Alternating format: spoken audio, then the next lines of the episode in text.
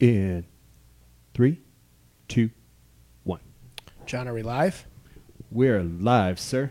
What's going on? I feel like it's been a couple weeks since you decided to take that long vacation, so I missed you. Aw, thanks, man. It's been a bit of a bit. How uh, how was Ireland?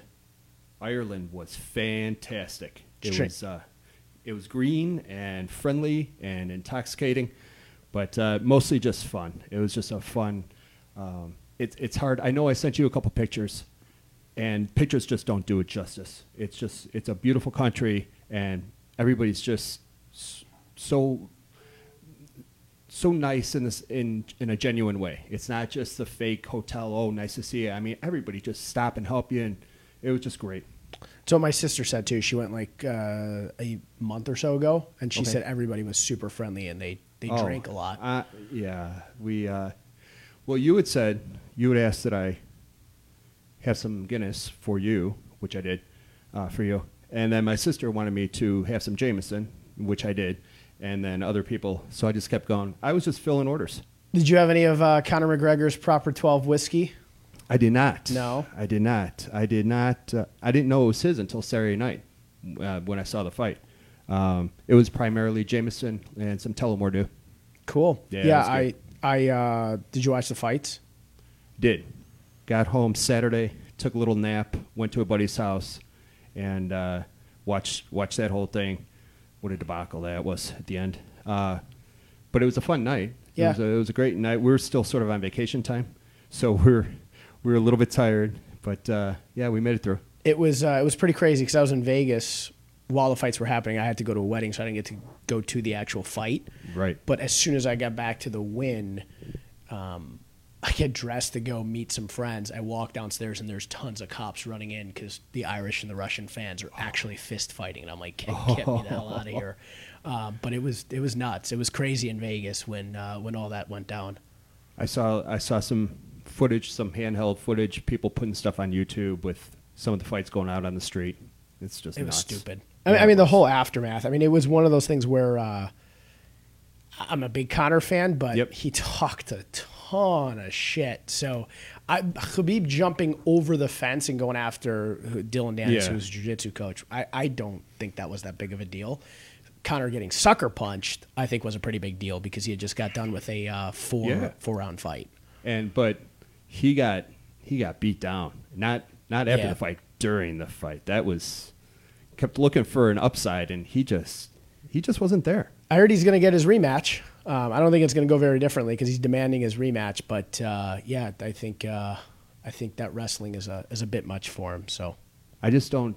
I don't think he warrants. I don't think a rematch is warranted right now. Yeah, I, I, no. it, I could go on for an hour. I, I know, won't. I know, I but Uh, I was disappointed um, that he, As he his butt kicked. Um, any shout outs before I jump to our first guest? um, You yeah. know, Uh, he always my sister-in-law. ups my shout outs. So, know, My you know sister in what I mean. law's got a birthday coming up. Uh, so happy birthday, Sue. See you Saturday night for the celebration. And uh, big shout out to my beautiful girlfriend, Maggie, for putting the trip together. She and a couple of her girlfriends put the trip together that we were just on. Me and a couple other guys, we just said yes or no to a couple things, but they did everything. And I tell you what, they it was just a fantastic trip, and they did everything. So thank you so much. It was awesome. That's it. Cool. I don't have any big shout outs today. I'll get into Nicole first and then uh, maybe I'll think of a shout out. Um, our first guest is coming to us from FaceTime, I think. Yes. So we're hoping that all of you can hear her and see her. This is the first time we're going to FaceTime. Skype did not work out the last couple times. So we're going to talk to Nicole for a few minutes before we get to our uh, in studio guest. Um, Nicole Marcel is of the Boys and Girls Club of Lake Tahoe and with Lake Tahoe Television. Nicole, can you hear me okay? I can hear you, Dad. Can you guys hear me? I can hear you loud and clear. Um, so tell us uh, what you do with the Boys and Girls Club out in Lake Tahoe, um, and a little bit about the Boys and Girls Club. I've done some work with them here in Chicago, and they're incredible. We've done some work with the uh, Pilsen Boys and Girls Club through the Chicago Association of Realtors. We visited the club, hung out with the kids, and um, it was one of the coolest experiences I ever had. But tell us what you guys are up to and um, about some of the cool events that you have coming up. Yeah, I'm the events and fundraising director here at Boys and Girls Club of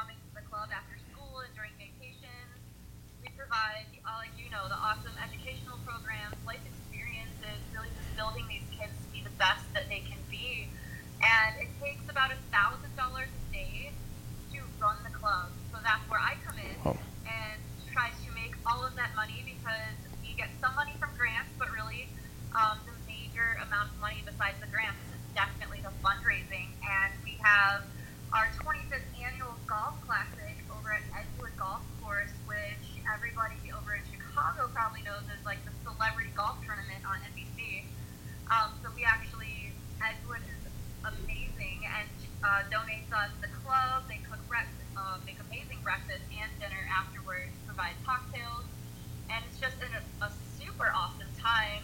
And we also have a silent auction online that we'll talk about in a minute. And then our other big one, it was our second annual Tahoe Brew Fest this past June. It was just amazing. I had over 30 breweries. There was over 3,000 people. It was just a killer event.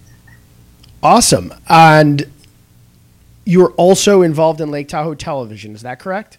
Yeah, I'm an on-air host in the morning. So if you Lake Tahoe is not a cheap place to live. So It's not. most of the time you uh, have multiple jobs. So Lake Tahoe Television and the Boys and Girls Club is two of my four jobs, but those two are definitely the most consistent. Wow. And you got into um, communications and knew John from back in Chicago when you were doing commercials, correct? yeah, commercials. I what was the, it was the Go Fish commercial, right? Yeah, it was. Yeah, yeah, it was. And the, we did some scuba work too. Yeah, yeah. Yeah.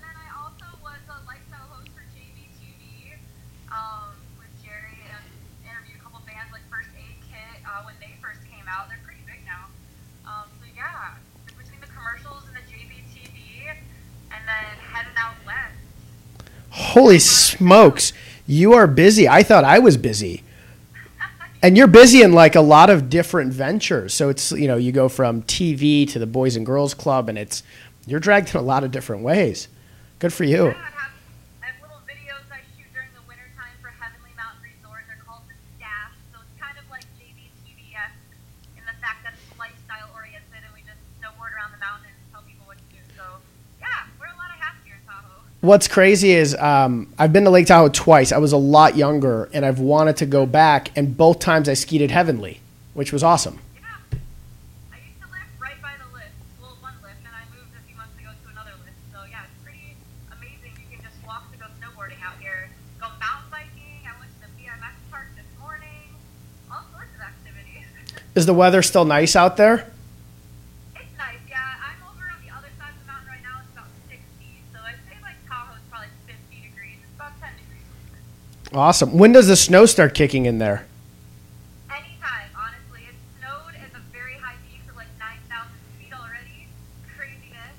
So we honestly could get snow at any time. It- Awesome. Snow in July. Well, if uh, we decide to come skiing, we'll come talk to you for sure. Uh, and anything else coming up with the Boys and Girls Club that we can kind of help push? And also with the Boys and Girls Club, are they? I, I know they're a national um, club. Does each one run itself kind of independently, so it has to come up with its own funding? I've always been curious Yeah, about that. Totally independently, kind of like a franchise. We have all the different McDonald's and everything, and they're independently owned. We actually pay a fee to have the Boys and Girls Club name every year. Really? So yeah, we all raise our own money. Everything you provide for the kids and everything is all, all you. Well, thank you for everything you do. Um, any advice, and part part of the show is more kind of uh, on giving people advice who want to get into a similar field. And um, I know you've done a lot with communication, um, whether it be get into the Boys and Girls Club on a level where they can contribute, or into communication as ge- in general. Any advice you can give um, to the people who are listening? Basically, I mean, the route I've taken in life is, was a lot of low pay, but a lot of experience. So just, and a lot of no's along the way as well. I was actually an education major for a while before I switched over to communications and got into television and all of that. Worked for NASCAR and Chevrolet Racing, traveling the country for a long time. So yeah, just don't give up, even if a lot of people say no, and it's whatever your passion is, keep getting as much experience as you can. And as little as it might seem, it's gonna matter down the road. Awesome. That's great advice. And that was a, I didn't know she was working in racing as well because the next guy we have on, it's like the perfect bump and set really for me to spike. The next guy we're going to have on in a second from uh, Extreme Experience is, uh, he's in the racing world. Um, Awesome, yeah, gosh, that was a fun few years. A lot of traveling. It's like 300 days a year of traveling. yikes. So you're glad you're settled now in Tahoe.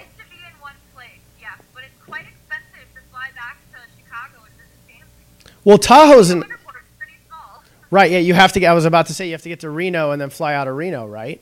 Yeah, the cheaper flights are out of Sacramento and San Francisco, so sometimes you don't feel like driving a few hours. Yeah, that's a hike. Yeah, seriously.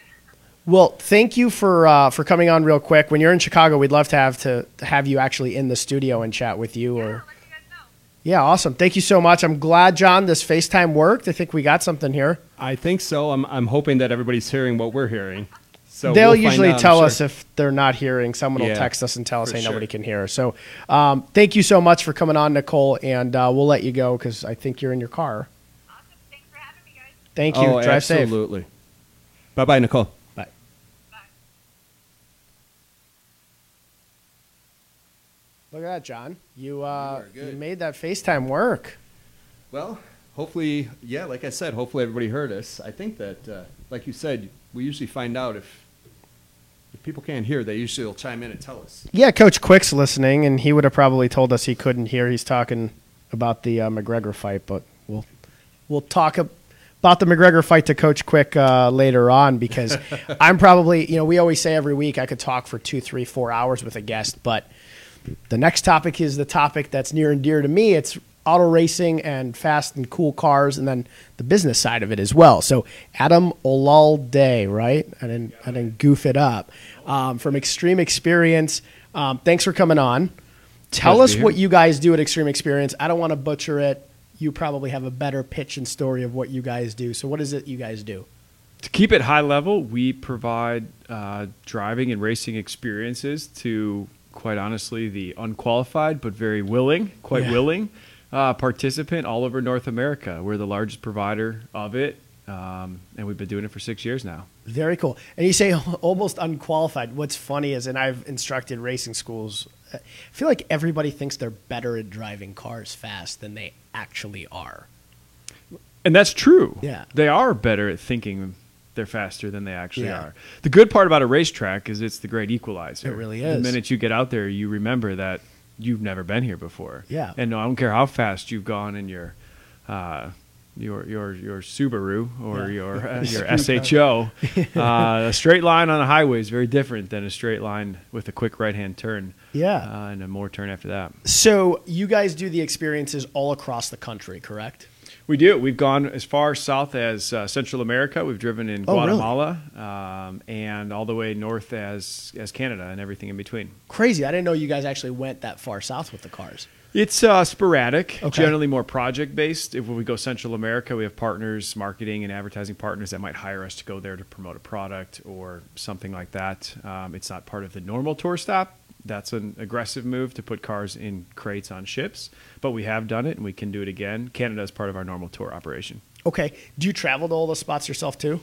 I did. Yeah. But just like Nicole mentioned, 300 days a year on the road was going to take a toll on my life. So uh, I did it for a few years as we were getting the program up and running, and I've got a fantastic team that now does all that traveling for me. And you're Chicago based then? Chicago based office is right up in Bucktown. Oh, very cool. Um, and what kind of cars can people drive? So if somebody wants to come and do the experience, what are they getting themselves into car wise?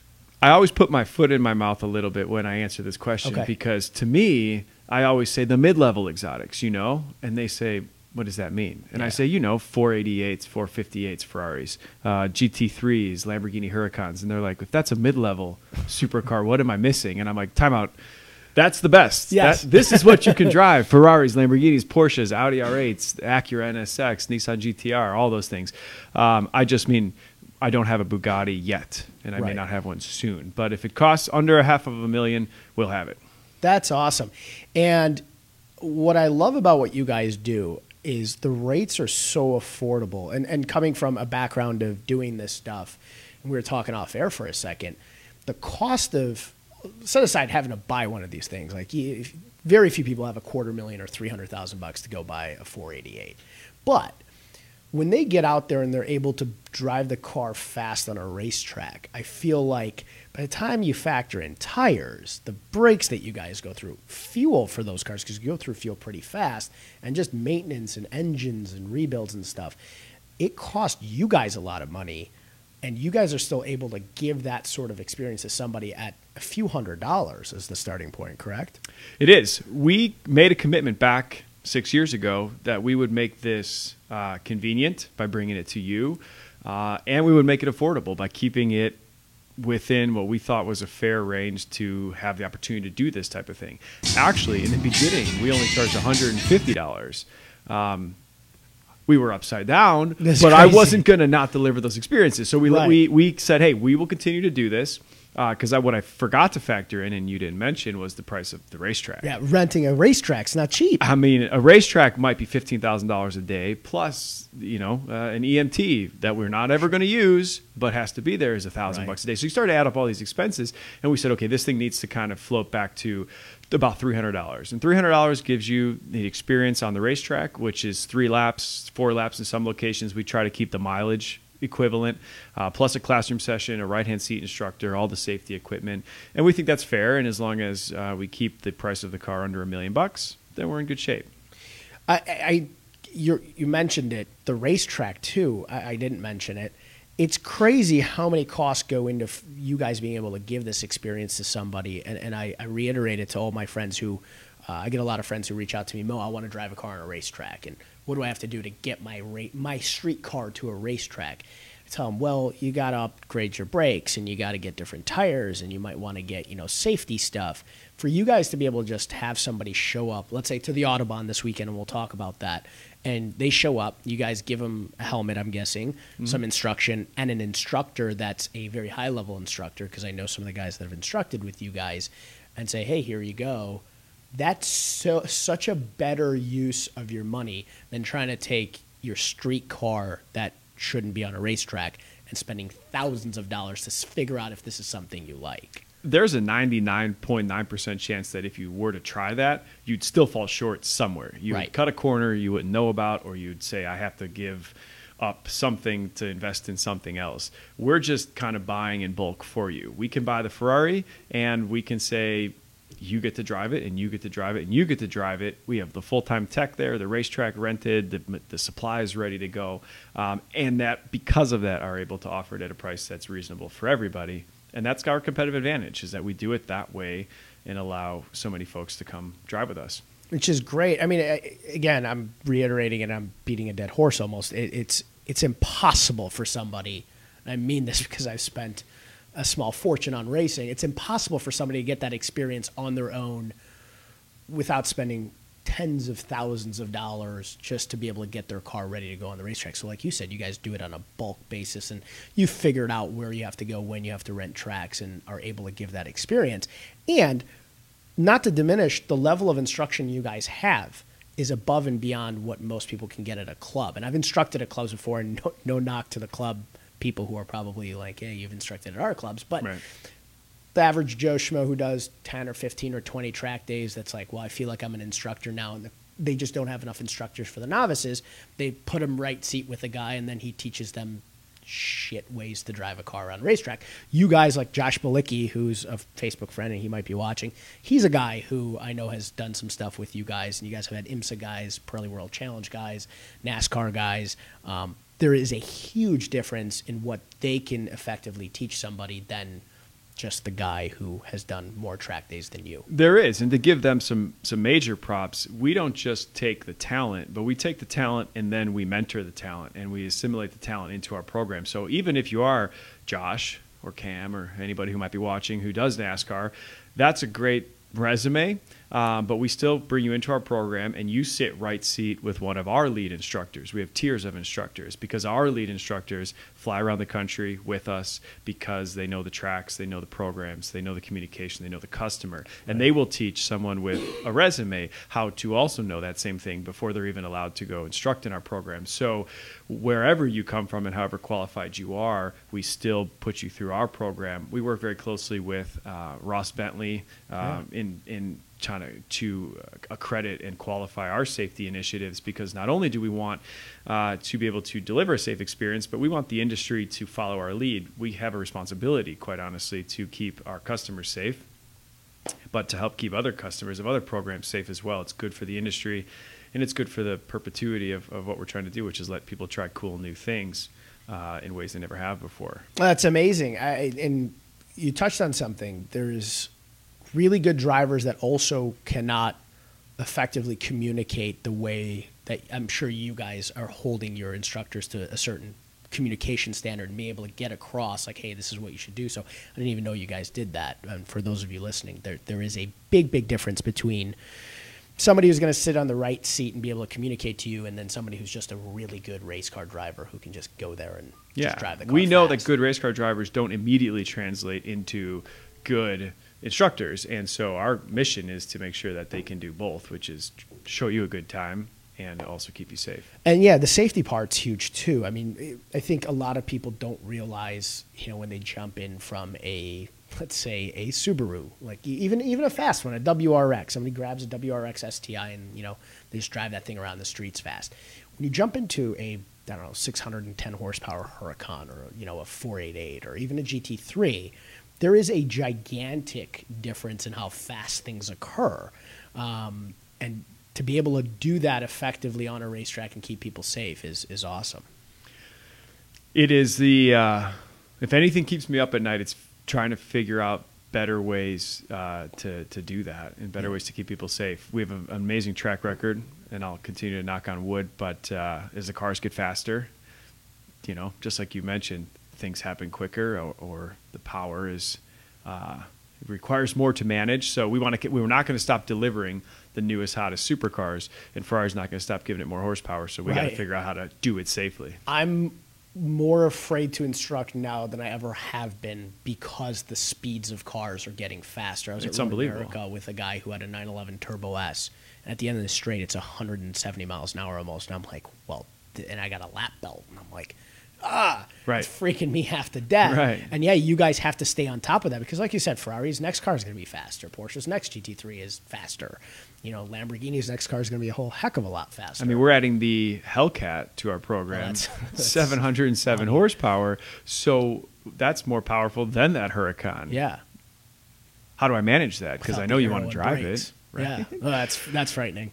Poor guy, poor guys that got to seat sit right seat. I always say I, I spend a lot of time talking to our, our guests prior to their driving experience or after their driving experience, and they always say, you know, am I going to see you in the car? And I said, no, that's that's for the crazy ones. Yep. I'm here because I'm good with people. They're there because they're good at driving. So yeah, we each and have our and have a good stomach and don't get motion sickness. all. Above all, above, Above all, all. that's the big thing. Um, do you have a favorite car? I got to ask you because you're a car. I know. I get asked every now. time, and I try to change my answer every time. Yeah. Um, so I have my answer ready. My favorite all-time supercar, if I had it in my garage forever, would be the Mercedes-Benz SLS AMG Black Series. Okay, It's a beautiful car. Yeah. It's a powerful car. Fast. Um, it's fast. It's it's got all the things I like in a car. Yeah. Um, one of my favorite cars I've driven on the racetrack is the new Acura NSX. Really? I like the balance, uh, not being and not having invested a small fortune or a regular size fortune in racing, um, other than extreme experience. I was gonna say you- Yeah. I I was gonna say sorry, you've have invested a big fortune. Not personally,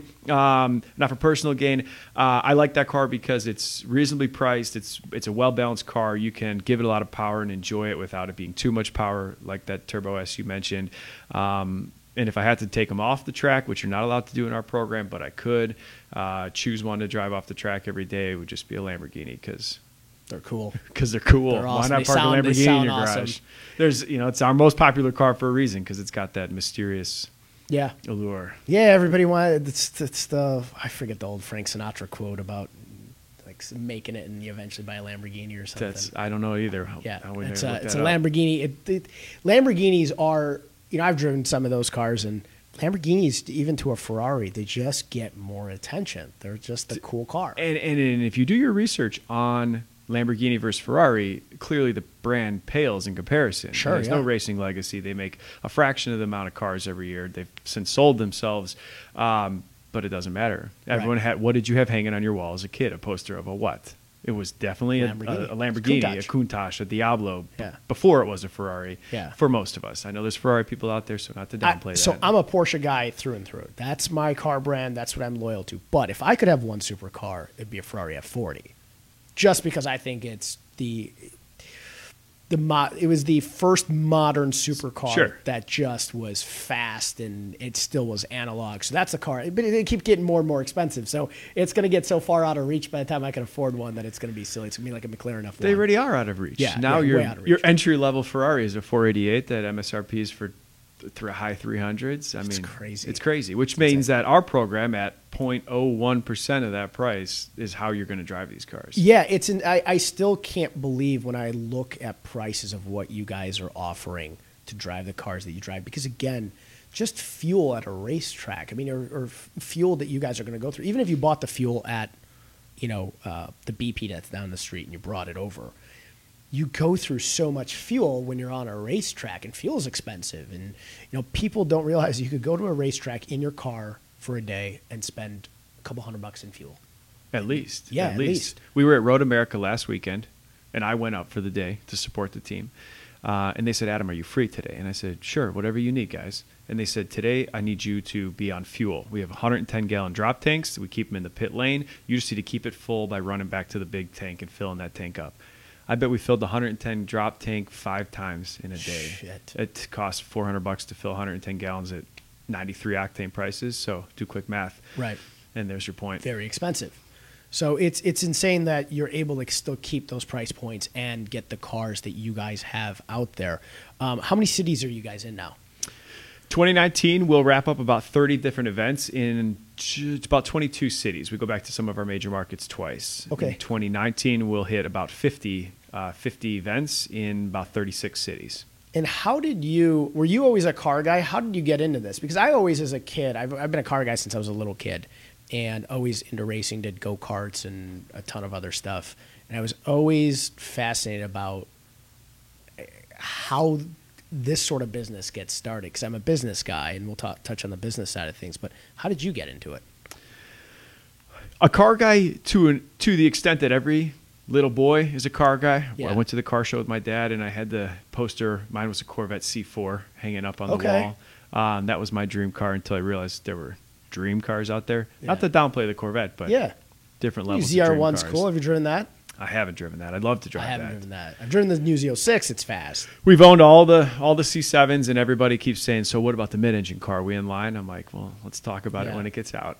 Um, but I was uh, I was not in the car business originally. I was in sales. Uh, we can talk more about that if necessary. But I ended up meeting someone in the luxury car rental business, and they kind of said, "Hey, you know, we want to do luxury car rentals. It's a newer concept, popular in the major cities. Chicago should be one of them." And I said, "You know what? As a sales guy." who's not not into cars uh, would love to get into something a little bit more passionate and let's see if we can spread the news and it just so turned out that in chicago specifically while you and i may have interest in renting a lamborghini for a weekend or a rolls royce for a day um, it wasn't as practical with the seasons that's not chicago we're not that's not who we are here Right. But everyone to test drive it for a birthday, for a present, for a special occasion. And so we said, let's figure out a way to do that. Um, and we did. We found at first that we could try to do minimal test drives on the street. Uh, Chicago traffic and, and weather, previously alluded to, uh, made that not the perfect solution.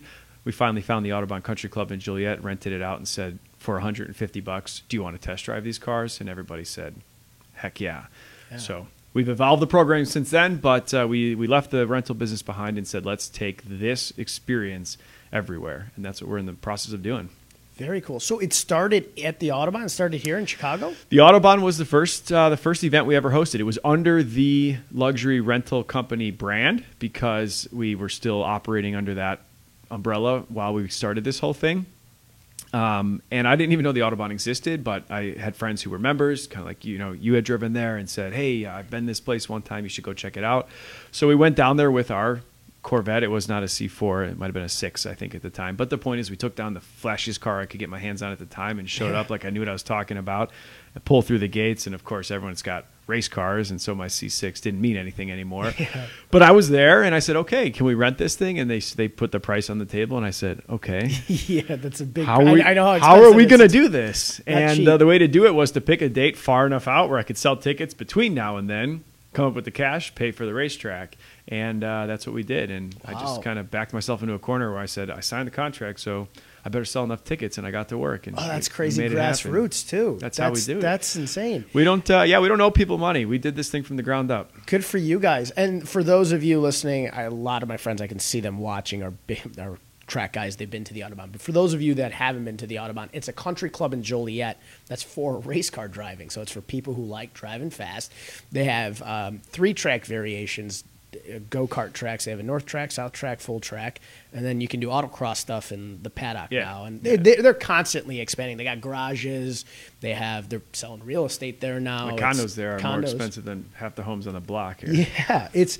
I, I get the uh, newsletter all the time about buy a condo Yeah. here, buy a condo there, and I don't have a membership. It's something I want to do at some point. But like you, I had friends, Sean Young, who runs uh, Laps Inc., which is a racing school, and before that, we were doing this PDI where we'd show up and just instruct there. So I had gone there, and I'm like, what a fascinating idea to have a country club where people can take their cars and go race. Now, you can't just get into the Autobahn Country Club for 350 bucks if you're just the average person. The memberships there are tens of thousands of dollars depending on the level and then several thousand dollars a year. So to have the benefit of going there and spending even a day there. I mean the cool part is I didn't even think about that. You know, for 350 bucks, not only do you get to go drive that cool car on a very nice racetrack in in uh, Joliet. Um, it, it's you know I've been to a lot of racetracks and Autobahns um, they're, it's a great track. It's a fun track to drive, but the um, facilities are amazing too. Yeah. You get to go spend some time at that facility. Um, that's amazing. Yeah, I mean, it's a I mean it's a members only country country club. So included in your price is uh, to get to hang out at a really cool country club for the day. Yeah, it's um, it's not far from here. It's uh, 50 minutes from the city. Uh, it depends what time you leave, but Yeah. yeah, it's about 50 minutes from the city. Um, just shoot down straight 57 to 80. And you guys have something going on there this weekend? We do. We are we are attempting to set up right now. A little bit rainy, but uh, that's okay. We're not on track. So we'll be there uh, setting up today. We'll be running all day tomorrow, Friday, Saturday, uh, and Sunday. And people can get tickets for any one of those days still. Yeah, I recommend going to the website www.xxspeed.com to check out what our availability is. Don't make the drive in case your car isn't available. Part of the program that makes it fun for you and fun for us is that we let you select the reservation, choose your cho- choose your time, your car, the day you want to drive, so that when you get there, your car's ready for you. Uh, but on our website, you can see all that. You can always show up and just see what's available if you're in the neighborhood. But check out the website first. What um, what's the most popular car that people choose? Is it the Lambo? It's the Lamborghini. It's a Lamborghini. Yeah. What about after that, Ferrari? Uh, 458, which may or may not be a product of the fact that I have more 458s and 488s. Next year we'll have more 488s, and we'll see. Um, such a significant portion of our tickets are purchased as gifts, and Yeah. so uh, they're purchased for someone who they know loves cars. And it's which which Ferrari does he love? Uh, I don't remember. We'll we'll pick one, the newer one or the Yeah. the more red one. Yeah, Uh, yeah the, the exotic looking one. so it's Lamborghini for sure. Then it's the Ferrari, and then it's the Porsche GT3. Okay. Um, I'm a I'm a Porsche guy, so I if I was out there, I'd probably pick the GT3. But I again, like you said, it's a um, it's a gift for a lot of people. It is. and it makes a great gift. So for uh, wives, girlfriends, or husbands whose girlfriend or wife likes cars, Yeah. um, yeah, go on their website. Uh, you guys have a cool promo that you guys are letting us share. It's save fifty now. You'll save fifty more dollars uh, for this weekend's. Uh, John, are you sharing that? Going He's going to share it, and if not, we'll put the actual promo in the comment section. So um, go and enjoy the insane deal that these guys put on for you guys at the uh, at the Autobahn. Um, and you have all three of those guys, those cars, the GT3, Huracan, and one of those this weekend. Everybody's there this weekend. Two models of Ferrari, Lamborghini, the R8, the GTR. Yeah, I'm forgetting about those other cool Yeah, cars, too, 'cause you we got a got a lot of other really cool cars. Um, R8. One of the things I want to mention is that bring people because we know that this is a gift or this is for someone else, but you made the journey and you might just want to ta- try your first racetrack. So if you don't feel like driving, we'll happily give you a ride. In fact, all those instructors love when they get the call on the radio that we have a ride along because now they get to show you They how, how the cool they fast. are. Yeah. Um, but we also have track prep Chevy SSs that we put out there on the racetrack. So you can go ride along with somebody, and we will just whip you around, and hot lap you, and show you what a racetrack is really like when driven by a pro. And we take these, you know, Corvette engine Chevys, tune them up, camber them out, and send them out on the track with our best drivers. So oh, anybody oh, can get really out there. cool It's too. cool. That's fun. I mean, again, yeah, if you have like a friend or somebody else that just wants to go there, hang out, and just get on the racetrack, that's a great way just to. I mean, listen, my opinion is if you're going to go do this, it, do both. Do a couple laps with a pro. Because Do that one first. Do that first, track. yes, hundred percent, Yeah. and then jump in the car. Yeah. Do you guys do kind of like a lead follow too? We do a lead follow, so that car always goes first. Okay. And everyone's like, well, I'm gonna catch him. We'll see what the comments Yeah, say. yeah. If you're the first guy to catch that lead car, I'll give you your supercar for free. Um, but uh, we allow uh, passing within the field. Our Okay. instructors coordinate all that, so it's Yeah, safe. But uh, yeah, we take care of all that, and we go out in different groups, so the track's never super crowded. That car is always well. There's one in front and one in back. Call them the the track, yeah. you know, safety marshals or whatever. But they're just there to make sure everything goes cool and to provide awesome ride along, so you could chase your your dad, your brother, your mom, whatever, in the supercar. Yeah, it's uh, yeah. I, I bet you get a lot of people saying, "I'm in a Lamborghini. I'm going to catch that Yeah. thing." We had a uh, a bachelor party years ago. and We did it at the Autobahn years and years ago, um, where we did a bunch of our friends went out and they didn't race cars, so they we had an autocross and then kind of a lead follow session.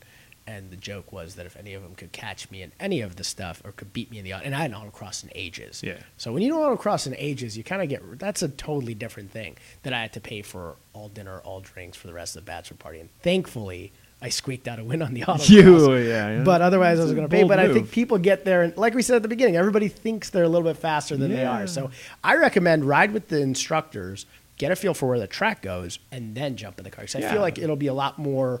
Um, Well, you, you know what to together do. You know where to brake. You know where to turn. You know what to look for. You've seen Right. it before. And you know what? Take your 610 horsepower because a fast car does not make you fast. You make a car fast. Exactly. And you guys have classroom instruction too at the beginning, Yeah, right? you that kind of gives you an idea. Nobody gets a free do. pass to jump in a car, and we always say, look, if you've got a ton of track experience, that's great. Get to know our Hang out. program, so you Yeah. know what to expect when you're out there driving. We want to make you better too. You know, it's all about education. Um, and if you've never been on track, then sit through class so that you're not scared. You're gonna have a good time. You're gonna be safe, but we all got to be on the same page. Yeah, and I mean it's safety, and I've I've sat through stuff where I'd been racing for you know almost two decades, and I sat through the classroom portion because uh, that's the rule of that. So if you've raced before, then sit there and listen to as much of it as you want, and then eventually you'll be in a race car. We use our own hand signals. We have our own Right. camera systems. There's things you need to know. keeping so things safe. Just uh, don't think you're too good for something because that's when you get in trouble. What do you guys do on the uh, West Coast? Like uh, different spots in the West Coast? We uh, Popular out there, I'm guessing. we yeah, I just saw a call from uh, Sonoma come in, so uh, I've got to call them back. But we do uh, uh, the Pacific Northeast. I'm sorry, Okay. Northwest. Pacific Northeast would be a unique location. Yeah. Uh, the Northwest, uh, Vancouver, Portland, Seattle. Um, working on Sonoma, Los Angeles. Uh, as we make our way down, you got to come in uh, east a little bit, Scottsdale, Colorado, uh, Colorado Springs. Um, there's tracks get a little bit scarce over there, but that's plenty of activity on the West Coast. Yeah. Uh, before you make your way to the Midwest and the South, are pretty heavy on the South, and then of course the East Coast. and then in the South, you guys have probably all the Florida, Atlanta. We have a full time office in New Orleans. You can Okay. show up and drive there five days a week, anytime you want, because we wanted to, in addition to our touring stops, have somewhere that the that the tourists could go visit uh, when they were in town visiting the Big Easy. Just go race a car before Bourbon Street, and then uh, visit us in Texas, Florida, Georgia, the Carolinas, uh, Nashville. We're all over. You guys are so busy. I mean, it's uh, just knowing the amount of setup and transport and, and how much it takes to organize all of that, even on a little level when I'm just doing it for me. Um, it's so much dotting your I's and crossing your T's that I hang my hat to you guys. I mean, it, it's, and we'll touch on in a second on kind of uh, your background when you started in sales and stuff and how it got you to the organizational um, I want to almost call it a cluster F, and I'm sure at times you think it's an organizational cluster F, at least when you started, and it's probably become much, much easier now because you guys have worked really hard at it to actually be able to put this stuff on in so many different locations. You know, it's uh, sometimes I forget because right when we first began, it was our, my buddy in his F one fifty, and we just grabbed whatever tools I had in my in my garage Yeah. and said, "All right, we're going to go do this. We should be fine, right?" And then we got to the track and realized we hadn't even scraped the surface of what's necessary to do this type of thing. Um, and then we went to our first, you know, trailer, which was probably this uh, go kart trailer. Yeah. You know, you pull it behind the truck and it's could fit a few lawnmowers. Uh, and we put some wheels in there, and then we got a bigger trailer, and now we've got four Kentucky enclosed trailers. And uh, I came out of a meeting this morning where we're buying four more because next year we're going to need eight or more uh, 53 foot haulers to carry this stuff around the country. So I forget how much logistics goes into it sometimes because I'm like, sure, let's just do 20 new markets, and everyone behind me is like, Adam, Yeah. are you thinking about? But uh, we, you know, the good part is that uh, over the years we've figured out how to do it. Maybe it was our challenge in the beginning to say we can't drive in Chicago year round, so we're going to have to take this program on the road. That you know what, we just figured it out, and here we are. When did you guys scaling it. start? We started. Our first event was in August of 2012. Wow, you guys have come a long way in six years because six years is a long time, and I feel like you're probably like so much has happened in six years. But for a business to go from you literally putting everything in an F one fifty to what you guys have now, it's exponential, crazy growth, which is which is awesome. Appreciate Hats that, off yeah. to you guys. Uh, most racing schools have one location and they stay put. Um, you know, and that makes logistics really easy when you're just at the same racetrack all the time. But uh, for anybody listening, I mean, the, the average person probably can't appreciate what you guys have gone through to go from what you guys were six years ago to today. So, congrats on that. That's the fun part about this journey. You know, where it's a whole company full of entrepreneurs. Because when I go to the team and say, "Hey, you know, you've been really fantastic at scaling us to 25 locations. Next year we're going to 50." They're like, "Okay, well, we have to own our world, and our world might be trucking. Our world might be instructors. Our pool of instructors is international at this point because we have to have." those guys and girls everywhere trained and ready to go. So there are a lot of different ecosystems at play here, but uh, when they come together at Xtreme Xperience, we can deliver. That's great. Well, we got one our one sponsor. We have like a little mortgage minute for so we're going to do that and come back to you because we have to start paying some bills in this place too.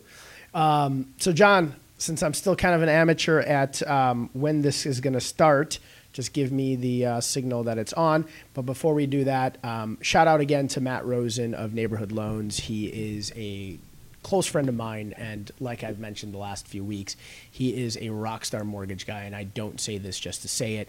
Um, dude's never failed to close a loan. You call him any time of the day, he picks up. He's just an amazing guy. So if you guys have any mortgage needs, give Matt a call. Um, I trust him with my business.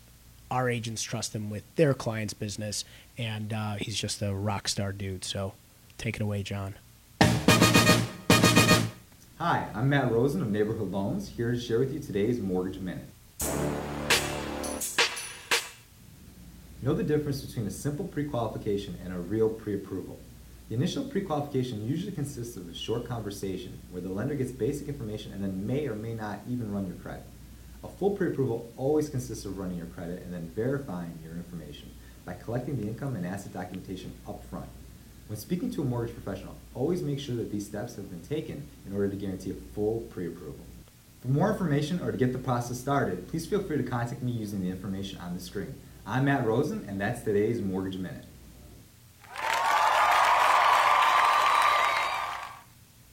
And I'm back, John. Thanks again, Matt. Um, I think Matt really likes seeing himself on these things because Matt Matt's one of our biggest fans, so he watches it. So I think Matt's really happy now that he gets to see a little one minute clip of himself every time we do one. He of did these great. things. He was That's he was a little I leery, but he for does. that. great. Yeah, what's how much are we talking? Yeah, it's actually very affordable. we could do one with you on a in a race car. Do you doing donuts and a Hellcat? Yeah. It'd be it'd be kind of cool. I do all the production, so he's like, "Oh, you can do this. We can do that." John, we're gonna go out the Autobahn. We'll just do burnouts. That's how sales work, Yeah, right? Yeah, we'll say yes, we deliver. gotta sell them on it. We're gonna. do Where do you huge think this came from? I told a thousand people they could test drive supercars, and then I went to back to the team, and they said, "You have no supercars." And I said, how, how did We'll uh, were you always the type of guy who wanted to be a business owner? Because this is, I mean, this was a like I mentioned, a big undertaking. I don't know that. Well, I'm sure now, as we dive really hard into the millennials coming into the business world, that sure that's like a major, but that wasn't an idea when we were growing up was Yeah. to be an entrepreneur. I don't think. Um, you know, my dad was a nine to five guy, and uh, that's how I was trained and went to college for. Uh, but I got into sales because I didn't know what I was good at other than talking to people and just getting along with folks, uh, which was great in, in college. But in the real world, I wasn't sure where that was applicable. So Yeah. I got into sales and became successful in sales. Um, and what that taught me was that essentially in sales, you're your own boss anyway. You you eat what you kill, and Right. you, you can cash the check that you earn. So if that's the case, why not try my hand at entrepreneurship. So when I went into the, the rental car business, I didn't own the business, but I knew that make or break was kind of up to me. And so that was kind of like the last straw on the camel's back that got me to entrepreneurship. And that was when I really decided that, hey, and I was still young, I was 25 years old, but I said, hey, I've, I've understood sales. So what's worst case scenario? I go back out there and I push product and okay, fine. Sure. But if this works out really well, I actually like people, I like management and leadership. If I can tie that into sales, that sure sounds like entrepreneurship to me. Well, and you definitely have the stomach for risk. I mean, signing that contract, you know, your first contract at the Autobahn, and then having to fill almost that uh, that order, um, and and having the stomach for risk to take on such a, I want to say a. Uh, an overhead heavy business. I mean, it, it's, you know, I, I feel like a lot of people don't become entrepreneurs or business owners because they can't stomach the risk or they're too fearful to do what you did. I mean, I know how expensive the Autobahn is. Back then it was probably a little bit less than now, but it wasn't inexpensive. Yeah. But to be able to see that and say, well, now I got, you know, several months to fill this, and you were charging 150 bucks, uh, you know, a session. made it, I made it twice as hard as on myself then as it is now. Yeah. Um, you know, I've always been a type of guy who just said, I, you know, failure's not an option. It may not be the result at the end of the day that I like had initially had envisioned, but that doesn't mean I can't figure out my way to get there. And you know, quite honestly, uh, that's what this has been. Six years of us saying we know we want to deliver and we know we can deliver, but we're going to have to get used to making a, an adaptation along the way. And because we do that, we stay nimble and we, we keep moving. Well, I can't wait to watch what happens in the next five, six, seven years with you guys. Because to go from that, you know, having a C6 and a F150 to having the fleet you guys have now in 29 different markets, that's crazy. Um, and I imagine the Bugattis and all the rest of the crazy stuff's going to come soon. Probably But not a too Bugatti far. is Bugatti's a kind of crazy thing because the It is a maintenance on crazy them is so much out of like line with like a a Ferrari or a Lamborghini that it's it's crazy. It's like the tires cost what thirty thousand bucks, Something crazy like that. stupid like that. Um, and I don't know if it's we'll we'll see. We'll see Yeah. because it's going to be interesting to figure out where the future of this is. Is the future of this manufacturer saying we want all those enthusiasts to test our product? So here, put it in their hands. Is the future going to be our drivers coming back and saying, "I've checked off everything you got. What else do you got? I'm Yeah. willing to pay for it." So those thirty thousand dollar tires amortized over a day and a half. Yeah. Here's the ticket price of that Bugatti. Um, Keep the crazy key out of that car, by the way. 'cause that's Believe me, key. yeah. There's a couple different keys. Uh, believe me, I would love to to get that car or any of those cars. Um, but the point is that our program is highly developed by the feedback we get from our from our customers, from our drivers, because that's why this was created in the first place. Yeah. So we're excited to see, and we have the full capability with 50 distribution, 50 plus distribution channels now to say, hey. The feedback I'm getting is you want to try ATVs, or you want to try helicopters, or you want to drive a tank, or dig a big hole in the ground with a backhoe. You know what? That's it's just as crazy as getting a. Ferrari at 26. And so we put, I'll put my money behind it, and uh, uh, now that we can deliver it, I'll figure out a way. Have you seen that? And, and I don't recommend this to people just off of you know their couches to go do this. Have you seen there's a um, a school that's trying to come to Sebring maybe that's doing a formula a backdated Formula One car? I have. That to me is like uh, That is, they actually reached out to us. okay. Uh, they're from Spain. Yeah, they do it in Europe. Yeah, I've seen Spain it in Italy. Italy. I was in Italy this year, and I actually you're right. It my is time was because they just run a little Monza bit- and a couple of the other. yeah, my time there. was just a bit off because I was like, I, I'm gonna go do it, and the price points uh, way, way, way higher. I mean, it's several thousand right. dollars. They, um, they, yeah, they reached out. I'm familiar with them. A good group of guys. Uh, they essentially, like Skip Barber or even Bondurant, wanted to teach you how to be a race car driver, um, and that's where they got these formula cars. And the formula cars kind of turned into a well, more of our customers are still asking to test drive these GT cars. So could we put a couple GT cars in our program? Then they looked at America and said maybe America needs a formula program. Saw our GT program and said maybe these guys should run it for us. And I said, well, if you're going to come onto you're going to come onto my soil, you know, I'll just get the formula cars and, Yeah. we'll do this. But no, I, you know, we'll see if they're successful. They're they're going to try the Florida market, which is great. Um, and uh, we'll link up with them somewhere along the way and see if we can't. Uh, if you want to look, if you want to drive one of our cars and then go learn how to race one of those cars, we'll happily hand you off. Yeah, I mean, it's a totally, I, in my opinion, it's got to be a totally different market of person, and I don't recommend. I, it would be very in my and this is my just driving experience. I've driven an open wheel car before. Very unenjoyable for the person who wants to go drive a Ferrari or a Lamborghini and enjoy themselves in a day and be relaxed to jump into something like a Formula car. It, it they won't have fun. I don't think they'll have that much No, fun. It'll be a won't. very frightening and frust- almost frustrating thing because people don't realize like those cars are very aero heavy. So the way you're driving through a corner, you're gonna be like, oh, this this thing sucks, but you're just not going fast enough, and you don't have the experience to just jump in that car and go really fast. It, do- it doesn't translate well to. And the you don't gift. have the equipment. You don't have the. I mean, you you might be in pain. You might be the wrong size. Yeah, yeah. Those are all. I'm almost too fat to fit them. I want to get a Formula Mazda because they're becoming relatively inexpensive, and the Autobahn has a couple for It's a little motivation now. Yeah, I Gotta- gotta, gotta lose some. Are of you this getting weight. in wedding? No, I'm getting in. I'm getting in race car shape. Yeah. Um, but that's true. And, you know, we've been the type of guys all along who have wanted to cater to the bucket listers, the enthusiasts, the wow, that looks cool, the gift givers. Um, and I would like to grow our program and develop our program to cater to more of those people Yeah. because I think that everyone deserves the chance to do something really cool. Nobody owns these things, you know, in the grand scheme of things. So if we can be your portal to get these things, I think great. If you want to go race a car, you're in a different ball game anyway, so I can introduce you to the right people, but I pose no threat to the Bondurant or Skip Barber. In Yeah. fact, I'm opening the door to thousands of people every year who might be interested. there is not a cooler experience for somebody who has never done it to get on a racetrack and drive a car. And you guys are giving them that experience, but in a car that, like we said, for the most part, almost nobody's going to get in to drive. You can't just walk into Lake Forest sports cars and say, hey, I'd like to just test drive this 488. And they're just like, hey, here you go. Good luck. Take it out. Believe it or happen. I go buy a lot of these cars, and I walk in and they're like, no. You're, you're a young guy. Yeah. Yeah. But they still tell me no. Like, no, you can't drive this car. I'm like, hold on a second. I own like 50 nine. Ferraris. Yeah. um, but yeah, and that's, you know, and it's amazing because manufacturers will call us, Nissan, Acura, those types of manufacturers will call us and say, hey, we're not allowed to let our customers, anybody walk in and test drive a GTR. How am I going to sell a GTR? And I say, you send me the racetrack. I'll let them test drive my Well, GTR. that's an and then you idea, too. Cars there. Um, but you're right. I mean, we want to make this our. The reason why we do this is because we want to allow you the opportunity to, to change your life, to do something cool you've never been able to do before. Yeah, I, I mean, gift giving season's coming up pretty soon here. So if you know somebody who's a car fanatic who just has wanted to go on a race car, you want to give them a cool gift. Like, and I'll speak to the the girls watching now.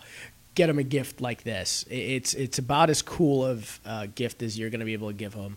Um, and they're not going to be able to experience anything like that ever again. Josh Balicki just commented. He said, "Great to see you both chatting. I work part time for Xtreme Xperience, and it's such a great group of guys and gals." Josh, we love watching you drive. I am dying for Josh to be put into like the fastest car in the field because I know Josh would be a front row driver the moment that he's in something. And he made a post the other day, and I know he's had some incredible opportunities, but poor guy's car's a little too heavy, and he's on used equipment, so he does the best he can. Josh, I'll give you my shout out from Road America last year when when it comes to equipment, it started to rain and we didn't have rain tires, and so Josh's dad and we all kind of powwowed together, and someone had to go run to the store and get rain tires. So. Big, you, you got a lot of fans, man, and I know that you're gonna keep doing great stuff. I'm glad you're part of the Xtreme Xperience family, and that's how racing works. If people think on the surface it's all this glamorous stuff, but it, it's a lot of work that goes into the back end of it, whether you're on his level or you're on our level. You know what I love about racing in general and just the whole atmosphere. Um, it- the camaraderie is high. Everybody's super cool, and it's it's a big industry, but it's not that It's big. not that it's big. pretty It's small. Yeah, It's and everybody's really nice. I've ne- I mean, I've had one or two things I've seen at tracks that uh, haven't been friendly, but in 20 years of doing it, um, I, even this year, I had brake problems at Road America, and rival teams were, hey, we have these parts. We'll get you these parts to put me back on the track where I was going to be potentially beating one of their drivers, but they just didn't want to see me not have the equipment. Yeah. So you know that sort of camaraderie, you just, you just don't see that in a lot of different sports. No, Everybody, it's really cool. I mean, back in the day when we started this thing, there would be times when something would break on one of my cars, and I would have customers who would go to the store and get it for me because they So wanted cool. to. Hey, I want to whip your GTR on the track. What do you need? A pad? I can run AutoZone. Oh, my buddy owns the shop, or you know, it was really Yeah. cool to see. This is a community. This is a family, and it goes way deeper. And there are stories that could go on forever about the people that are involved. um, like our instructors, like Josh, and just the, the really cool things they do for each other out there. Is Nissan coming out with a new GTR? Something crazy because they it's kind of I heard it. Well, it's definitely getting a facelift, and it's definitely getting a little bit of a tune. I don't know. I don't have any insider yeah. information. I was gonna say maybe uh, you have it since you guys buy the cars. At, I don't have any insider information on what uh, what the uh, the next refurb is going to be capable of or look like doing. Believe it or not, and, and maybe you'll believe it, but the support that I get from manufacturers, if you're listening, is minimal. Uh, it's taking a lot of, especially the high end manufacturers, Ferrari, Lamborghini, Porsche, to look at our organization and say, no, this is perfectly what I intended these cars to be used for. Let's support these Yeah, guys Yeah, they should. you know, but instead, obviously, the, the viewpoint is this is for the 1%, not for everybody. And I'm kind of going against the grain on that one. So it's taken a lot of convincing to kind of say, hey, cooperation is a good thing in this industry. Let's not be enemies. I never thought of what you said about how if somebody's looking to buy these cars and you want to drive them to really see how they perform, you can't do like let's say you want to buy one from Chicago, you go to McLaren Chicago and you're like, hey, I want to test drive like a fast car, or you go um, even out to any of the dealerships. I mean, the guy guys at Chicago Motor Cars, I, I'm buddies with them, Perrin and those guys. They're they're really close buddies. Is Perrin listen? Uh, Omar, he you be. listening? Oh, yeah. Omar. Yeah, Omar, I need to talk to Omar's you. making a lot of uh, Facebook live videos right now, or uh, Yeah, tell Omar you Instagram need, videos. you need to sell cars to support the URR, man. Um, yeah, those are great guys, and you know I've I've bought a lot of cars from Prin and from Omar and stuff, and uh, those guys are great about letting. Uh, I should, probably shouldn't say this. A bunch of people Yeah, are going to come. if you come want it, where- do where do you go to test drive your cars? Where do you go to test drive cars? Chicago Motor You Cars. Chicago Motor Cars now, but you know for the most part you can't. But let's say you even go to Chicago Motor Cars and you want to take you know a 488 out and driving. Prin or Omar are nice enough to let you do that. You're going to get pulled over like Omar does every other day. Like I've been pulled over twice. Yeah. next to Chicago Motor Cars, they know every They know. asshole is about. And we know. I mean, I've said it in so many promotional videos that we know why these cars were built, and we know what you want to do with them. We just found the way to let you do that. Yeah, and if so, if you do want a 488, and or even if you had a 488, and you're like, hey, I want to go see the true difference between 458 and a 488, and if it's worth me spending the hundred thousand dollars depreciation that just happened between those two cars, spend 350 bucks and come drive the car at your at the autobahn or wherever you guys are at at that point and then you get to see if it's worth spending a hundred grand. I never thought about that. Manufacturers should really push that because you don't get a real good feel driving, you know, and even a GT3. If I went to the exchange and I'm buddies with those guys, or if it, uh, the Isringhausens, if I went down to Springfield and I wanted to drive one of those cars, I, I won't really get a feel for how cool it is over a base 911. But if I got three laps in it at Autobahn, I'm going to be like, okay, this is worth my extra spend. Yeah, we we do see that um, because yeah, I've seen all types of Ferraris roll into the parking lot, even if they own the car they're going to test drive. Yeah. Because before they track theirs, real quick, come track mine. Yeah. See what it's see what it can do, what it feels like, and then you can decide. If Make you pay it. for the ceramic Right? brakes Like, that are stupid expensive on those that- cars. that's on me. And you know what? I look at those guys. I'm like, yo, you are in the right place. I look at those girls. You're in the right place. So Yeah. come test drive mine and decide if you like yours, if you want to get a new one, or if you're happy with your M3 and you're just here for the day. yeah. Omar is probably getting pulled over right now. Probably because his- he's listening to this. Yeah, he's he's well, no, now his car drives. He's got a Tesla now. It just drives itself. He would. Is he? Did he get married yet, or when's that? No, no, no. He's That's why he's got a Tesla. he's got a Tesla three. I think he's got to get married Put a car seat in the back of that. Yeah.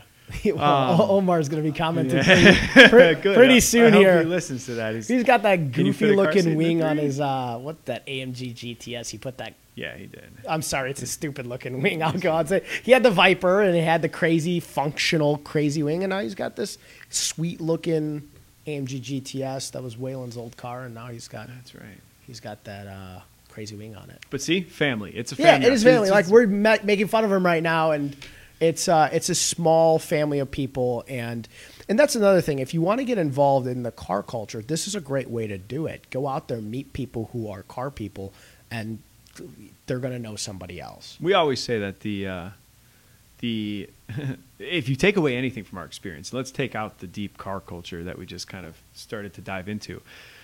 But if on Friday you're sitting at your desk and on Monday you're back at your desk, but all of a sudden you know what an, a late apex is or understeer is, Yeah. all of a sudden you're having a conversation with somebody you weren't having a conversation with on Friday. Right. And that's what's really cool about this whole thing. I mean, it is you don't have to uh, become the pro overnight. Uh, you don't have to even try, but all of a sudden, this new level of this new world that you didn't know existed, you suddenly became a portional part of. I bet you 30 minutes, just even in your classroom, makes you so much more effective of a driver. Even like in Chicago when it snows, I used to, yeah. yeah. I used to take, um, you know, my sister, you know, uh, family members out when it used to snow, and I used to teach them just the basics of what happens when you're driving a car and you lose some traction. Just being able to spend that 350 bucks, set aside the amazing experience you get at a cool location, you will be a much more effective driver just spending that day with you guys. I mean- a safer driver. Here's one. It's a free one. Where you look, the car will go. There you go. Yep. Just practice. Yep. That's it. We'll, we'll leave the rest for the next interview. Yeah. But it's so simple. And on the racetrack, you have to use it all at one time because you're going real fast in a real expensive car. But uh, it's life too. Any uh, favorite uh, track location? Any locations you love vacationing at, or any favorite track locations?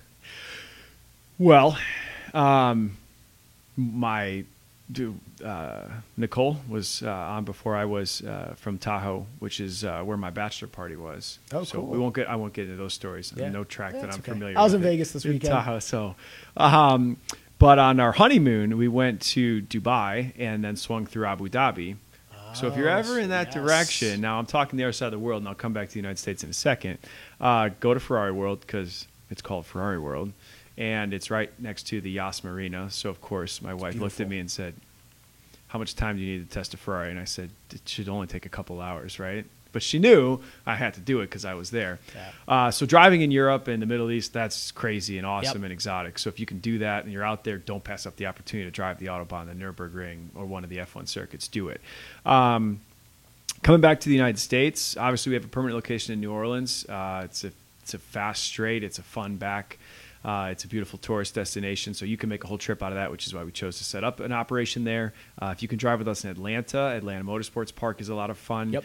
Two miles of elevation changes and kind of the foothills of the Appalachians is. Uh, if you've never gone up, don't rem- don't forget every hill you go up blind, you have to come down. down blind, and Yeah. you're going real fast. So that's a lot of fun to drive. Um, the East Coast is uh, got a lot of fun, you know, Pocono or uh, New Hampshire or uh, Lime Rock or Monticello or VIR. VIR. It's so much cool stuff on the Yeah. East Coast that you can just bounce around. I mean, I'll hit a couple tracks in a day, and they're still building new tracks out there. Yep. Um, that's definitely a favorite of mine. And uh, then you can head out to the West Coast, and everything's just kind of Crazy. It's, it's flat and dry. Or you've got really complicated tracks like Laguna Seca, which Right. we don't do because it's too dangerous for our program, and we've, Yep. we've kept Yeah, it yeah, that yeah. way. Um, but I say visit us in Atlanta, New Orleans, or You guys do Road America. we do Road America. We were just there last weekend. That's a It's hometown for me, so it's my Favorite. that's a bucket list track. That's one of our favorite tracks. It's a fast track, um, and there's the Cheese Castle on your way home. and Elkhart Lake is a fun town. Like It is a fun town. We have a place at the Osthoff, so I go up there a lot. Great food, great drinks. That's that's a town to make a trip from. I love Pe- hanging out at Elkhart yeah, Lake. I really do. I'm a big fan of going out there. But I did a 24 hour karting race in Dubai years ago when I was a teen, but it hadn't developed like it is now. I mean, It's it's, crazy It's now. crazy there now. That's a bucket list. If I want to do Ferrari World, I do want to drive the Nurburgring. I have, I have a friend of mine that um, won the 24 hours of the ring this year in a uh, VLN car. So he's when I sold my car and I said, uh, shout out to Carlos Gomez. I, I said, I, don't, I try to figure out what I'm going to do next. He's like, come do endurance racing in Europe, which is apparently much more affordable than endurance racing in the states where you're doing IMSA and Sure. World Yeah, I can believe So that. I don't have any laps at the Nurburgring, so I have no business at all trying to do a race out there. But that's a crazy. That, I'm going to do that next year. I just, Yeah, that's a bucket list. Uh, our chief marketing officer did it a couple of years ago. You haven't done it yet? I haven't done it. No. Okay. Uh, I just bring it up because it's on. It should for be on, sure. it Yeah, should be on a human being's bucket list. Yeah. Even if you just go in a bus and go for a test drive, like Yeah. it is the Nurburgring. Have you ever done COTA? I've not done COTA, but the series, the Violon series, their 24 hour race is actually in COTA in the US. So my hope is that next year, if I do do that sort of series, that COTA might be the track I do. But I heard COTA, it, it's fun depending on what you drive there. So if you don't drive the right car, if you're driving a Miata at COTA, forget about it. Yeah, it's gonna take you a while. Yeah. and be really wide open. Um, yeah, I would imagine you. Did you like? You'd Did you drive COTA? Lewis Hamilton did really enjoy COTA. Yeah. Uh, I did. Yes, I, I've driven COTA in a 458. Um, I probably drove that 458 about 82% of its potential, maybe not even, maybe 62% because that track is so imposing and Yeah, fast and fast. and I mean, just just it takes 100 laps to figure out how fast you can go, but check it off. Well, if you hit anything at that track, it's really expensive. They bill you a freaking big bill. I you know, I'll be honest with you, it doesn't matter which track you're at. If Is you that any- happening everywhere? everywhere you go. Really? Everywhere you go. There are a lot of different track uh, kind of business mindsets that we go to, and it's really interesting to see. You've got your super super corporate tracks like Circuit of the Americas.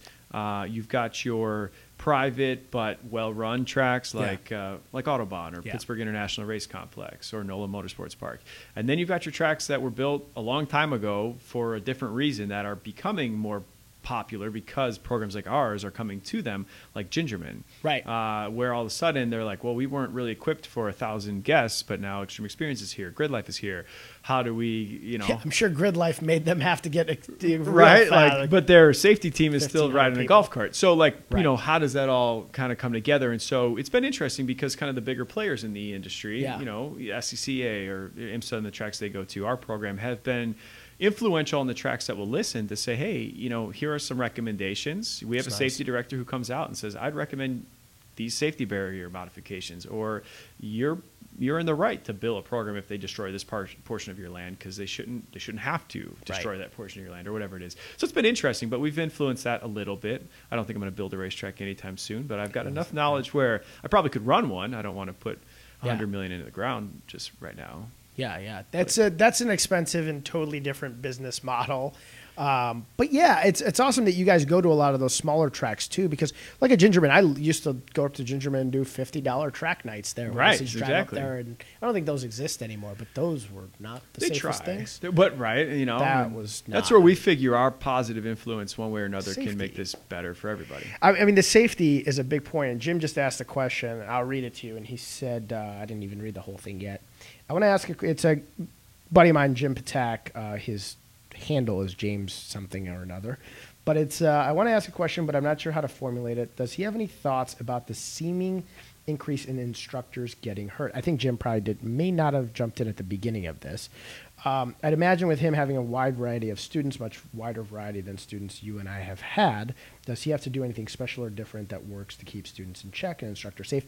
Jim may have came in kind of at the tail end of it, but I don't know if you want to touch on it. Just Yeah, I bit could more- touch more back on that direct. because it, it makes a lot of sense. I mean, I look at our instructors every day and I say, you know, my hat is off to you for taking the time to give up your steering wheel and your brake pedal and really sit next to someone who wants to enjoy this, but, you know, has very little, you know, they have a 20 minute classroom potentially and a helmet with a chatterbox, and that's all the qualification that they have. So, how do you stay safe? How do I keep you safe? Let me know what I can do to invest in you. Um, and we found right now that the the biggest thing that our instructors ask of us is that we do and we implement that uh, that mentorship program that we've talked about because they know that there's the group who's doing it now that group ensures that uh, the communication between the classroom and on track is exactly the same. So when they communicate with the student, the student is not hearing it for the first time. It, exclusive responsibility for safety is not just in the right hand seat, but it's portion of our marketing team who sends out track layout maps and sends out video flybys and stuff. So you could be watching content prior to your drive. When you get there, you sit through the classroom and you go through it again. Then you ride in that, that Chevy SS and you see the track with the with the lead instructors who have been have the most tenure. Then you finally get to your car. So all these things are implemented and designed to keep you safe and let your instruction be the most effective. I mean, we completely understand out there that you know, like we touched on as well, the cars are getting faster, um, and so part of the safety is us knowing which cars to put in the program and, and quite honestly, which cars not to. And if our instructors and our safety directors get together and make recommendations, I listen to them. I mean, I kudos to you guys because, and I'm going to say this, and Jim might be okay with me saying this, um, but some people listening who I know really well who are instructors at uh, local clubs are probably not going to be thrilled with this, but it is what it is. What you just explained, you guys go a thousand times higher in training of your instructors than the local clubs do. I feel like again, I, I went to, and I don't do a lot of uh, HPDEs or high performance driving Yeah. events anymore, but I've instructed some. Um, you know, Sean Young's Event Labs Inc. is incredible. He does a very good job of training his instructors to be good instructors like you guys do. But there are a lot of them, and it's even the clubs like BMW, Porsche Club, and I'm a part of the Porsche Club. I'm an instructor there, so sorry to my buddies who are you know on the board and stuff, and and they listen to this all the time. The instructor pool is not talented. They don't know what they're doing. They just have had ten more track days than the guy they just put in the car, and they can't communicate and they can't effectively figure out how to keep somebody in check. And what you guys are doing, I think, uh, for your instructors is amazing, but also for the people driving the cars. Because if your instructors keep the driver safe, in turn, the instructor safe, because nothing's going wrong. works, you know, right. it's a when when shit goes wrong in a car, it goes wrong for both people sitting in there, and your level of being able to effectively train an instructor, the local clubs, most of them at least, minus I got to give it to, uh, and and I haven't been to every clubs. You know, I know Chin and all these places they do a lot of them, and I haven't Right. been to uh, any of their events, so they could be doing a, a very effective job. I think most of the manufacturer clubs, no offense, do a really shitty job of it, and I think it's dangerous. But to their point, they have 40 people who need somebody to ride along with them at once, and they just don't have enough people to fill 40 seats with.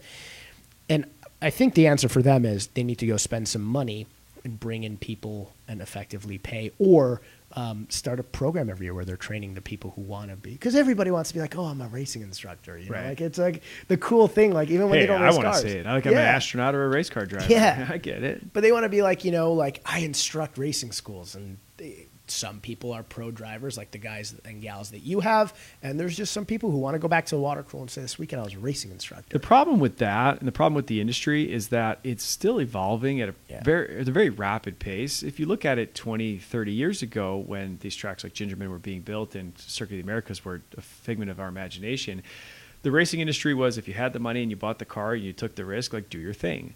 Um, and now that the cars are evolving and there are programs like ours, and not being a race car driver myself, I'm kind of commercializing the aspect of racing in a whole new way. And sure, there have been Skip Barbers and stuff around for a while, and, and they have all the credit in the world for doing that.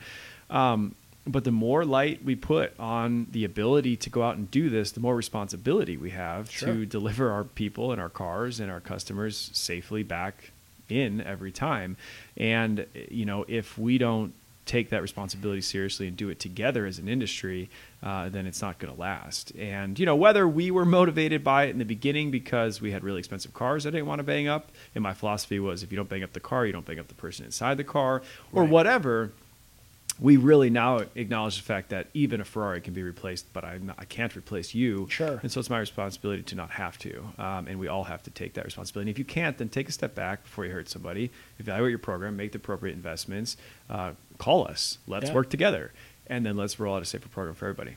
No, I, it's it's it's awesome and it's amazing what you guys do because it's not out there. Um, I've instructed enough racing schools to know it uh, just doesn't exist. Um, you know, uh, from from the standpoint of local racing schools, again, I'll give Sean all the credit in the world because his program is just very top notch, very different than what you guys do because everyone's bringing their own cars and doing that, and the the students are very very fast and they're not driving 488s and Lamborghinis and GTRs, but I think to answer Jim's question again, long-winded, what you guys are doing and what Sean's doing with laps is you're truly instructing your instructors to be effective Right. racing It instructors. starts there. And it's It- not. it there's starts not a lot of it out there.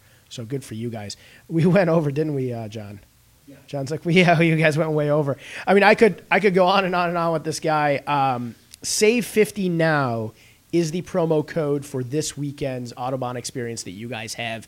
Uh, like he mentioned earlier in the show, um, you guys can go on their website. Um, John's been running it uh, uh, on the screen a bunch of times. We'll also put it in the comment section. If you don't go this weekend, buy gifts for significant others over the holidays, birthdays, um, whatever sorts of anniversary gifts you guys need to buy because it really is the coolest experience. I, I'm I'm a car geek and I love racing. It's my favorite thing in the world. So when we knew you were coming on, I got real geeked out by it. But I, I, I mean it, and I'm not just saying it because he's on and in front of me right now.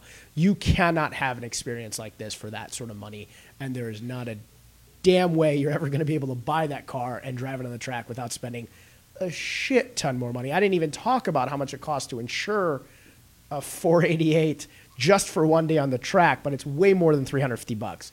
Because if you want to do a high performance driving school with a car that's even a fraction of the price, if you wanted to take an M3 out on the racetrack, and an M3 is a great car, you through a private insurance company will spend five to 700 bucks to insure that car for one day. So what you guys are giving them is an experience that nobody else is ever going to be able to give them. And John's about to tell me that I forgot to ask something about advice for entrepreneurs because this is That's what this show. is all about, So it's, it's right? all about. You and I would have just talked about cars. John's like, yeah, just- yeah. just talk about cars for the next three hours. But I love cars, man. um, this is about this is about entrepreneurship, and that's kind of the fun part. Is you know we design the program, whatever. So um, we're excited about it, and if you're a pro racer or not, we've had them all. Come test drive the program. We'll we'll find a way to make it exciting for you. Um, for entrepreneurs who don't care about cars or are just interested in how to get this thing going, I kind of circle back to a couple real simple morals of our story all along, which was I I went into it a little bit blind or a lot of it blind, not being a race car driver, but that that key it gave me was that I never over overthought anything. I didn't overthink how difficult this would be. I didn't overthink the safety hurdles. I dealt with them as we came across them, but I just said, you know what? I hear people want to do it. Can I be the guy to deliver it? And I said, I'm going to be the guy. And then I jumped and I said, Autobahn, I'll be there. And I don't have any cars. I don't have any ticket sales. I don't have any marketing experience. But you know what? Between now and then, I'll figure it out. So I jumped and I built my wings on the way down. Um, and I did all of that with the best team that I could find surrounding me. And uh, you know, no no one entrepreneur makes it very long just being a solo a solopreneur. Um, build a good team and, and take those risks. I, I see too often that uh, entrepreneurs put together a really lengthy business plan, flip through the pages, edit the pictures, go to FedEx, put a new cover on it, flip through the pages again. You know where a real entrepreneur is, he's already started and he's Yep. scribbling his notes down and his lessons about what he learned along the way. So if you're thinking about it, just try it. Worst case scenario is you end up back on your couch. Yeah, I, I mean, perfect. I mean, really well said. And yeah, what's the worst that happens? You want to call it failure? You'll learn from it. You'll redirect. You'll do something else. Very rarely, taking a risk in business will kill you. So if it doesn't kill you, it'll make you a little bit stronger. So Yeah, a knock on wood. Just Yeah. you know, in our industry for what, I guess- I guess for what we're doing. Yeah, Um, but totally uh, we started, you know, and uh, good, and- good for you. And we're taking Um, forward. And your, uh, I read one of your book recommendations is my actual favorite book, Extreme Ownership. Oh, I thought you say racing in the rain. Oh yeah, actually, that's my favorite non, uh, my f- favorite fiction book, and they're going to be building a um, movie out of it. Most importantly, it's going to star uh, Patrick Dempsey. Is it right? going to star Patrick Dempsey? I know he's involved in it. he's involved in it, but isn't um, uh, the the guy from This Is Us? Isn't he in it too? Oh, I didn't know that. It might be. If there's two of those guys in one movie, even I won't be able to stay Yeah, away. yeah, yeah. Um, but yes, uh, not only uh, Extreme Ownership is my favorite book. Uh, Jocko and Leif do a fantastic uh, job taking what we can only imagine as the most extreme scenarios, applying them to business, and then applying them to life, depending on where you are in the, that scope. But they just released a new book, uh, The Dichotomy of Leadership. It came Oh, out just a couple months ago. I ordered a copy. It's sitting on my desk at my office, and I can only imagine it will be just as motivating uh, as Extreme Ownership. But simple principles on how you're in charge of you. you are probably the fourth or fifth um, entrepreneur that has recommended that book on the show, but nobody's recommended The Art of Racing in the Rain, which is the. Uh, I'm, I'm a dog. I mean, I love my dog. I I, love dog. racing. I have a, a daughter. I have a race car. and Yeah. this is perfect. Yeah, yeah, it's a tearjerker, even for like a guy like me who doesn't cry at movies and We stuff. don't like, cry, no. Yeah, you read that book. I, I cannot wait to watch the movie uh, when it comes out. But you should read the book. The book is amazing. Life is about balance. If you're going to have a Navy Right. SEAL tell you how to run your business, uh, just make sure you have a fictional dog tell you how to run your life. yeah, exactly. That is like the perfect opposite ends of the spectrum, and my two favorite books as well. So, thank you so much for coming on again. We could do this over and over again. Uh, we'll probably have you back on again, and um, I'm probably going to come out and drive one of those things because I really want to consider getting a 991 GT3. So, I will be there all day tomorrow. Short notice, but uh, anybody's welcome. Come chat me up. I'd love to talk. Friday, Saturday, and Sunday, I will be in and out. But either way, our office is in Chicago. So Cool. reach out, comment, and uh, I'm happy to to continue to connect. Awesome. Thank you so much for coming on. And um, we'll be back next week, uh, Wednesday at 3 o'clock. John, do you have anything else? I do not. That was a great show. Yeah, yeah. I'm so excited to have this guy in here. You knew that him and I were gonna hit it off. Um, I did, I Cars. did. If it wasn't sure. raining, I had a Huracan lined up to bring here. Really? Yeah. Oh, we could drive. It's all-wheel drive. We It could drive all-wheel the drive, shit out of a it's. Huracan in the rain. Well, let's go get one from Joe at Bentley Gold Coast. Yeah, I was gonna say we could really drive one in the rain. But uh, yeah, I, I will definitely be in touch. And anybody who's watching, this is the perfect gift to get your significant other, even if they're not the craziest car person like I am, or like a lot of people who are listening. It's an experience that you will never forget. Listening to the engine of anything, I mean, even the GTR, the Nissan, like we said. Um, uh, to the Ferrari or here in a Huracan and getting in that thing and driving it for some laps, it's a crazy experience.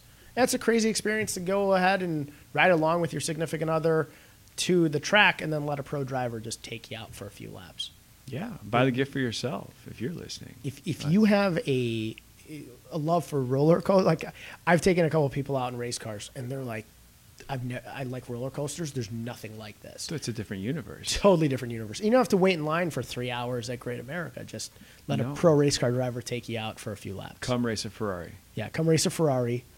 Sit with the pro drivers. Um, I had a blast. Um, can't wait to come out and I'll, I'll come drive some of these cars. It's, I think it's a cool experience for somebody who has never done it before or somebody who has driven these cars before. You cannot do it for this price point. There's nowhere you can do it. So thanks so much Cool. for coming on. Thanks for having me. Um, yeah, we'll see you guys next week.